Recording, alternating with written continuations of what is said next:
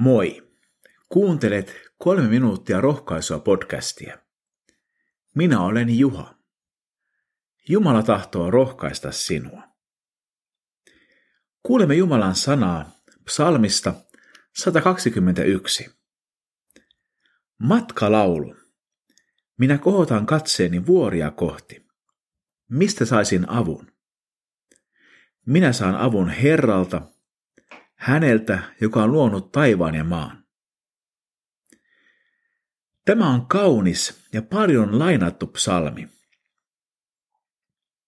Tässä on jotain hyvin lohdullista. Ehkä mekin tarvitsemme tänään juuri tällaista lohtua.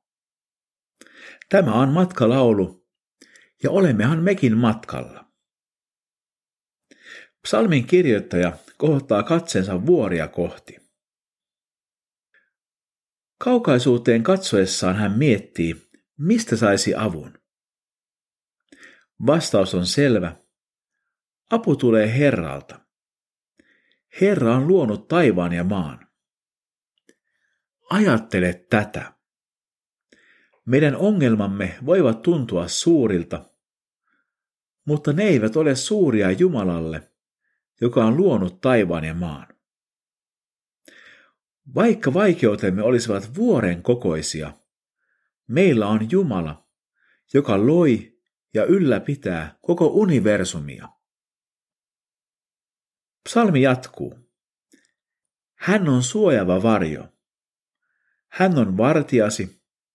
Hän ei väisty viereltäsi.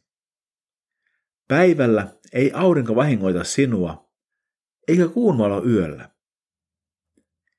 Herra varjelee sinut kaiketa pahalta. Hän suojelee koko elämäsi.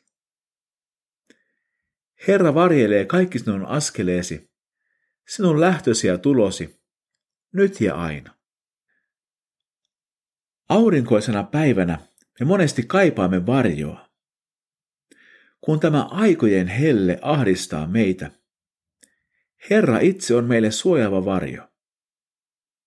Ja vaikka mitä olisi edessämme, Jumala ei väisty viereltämme.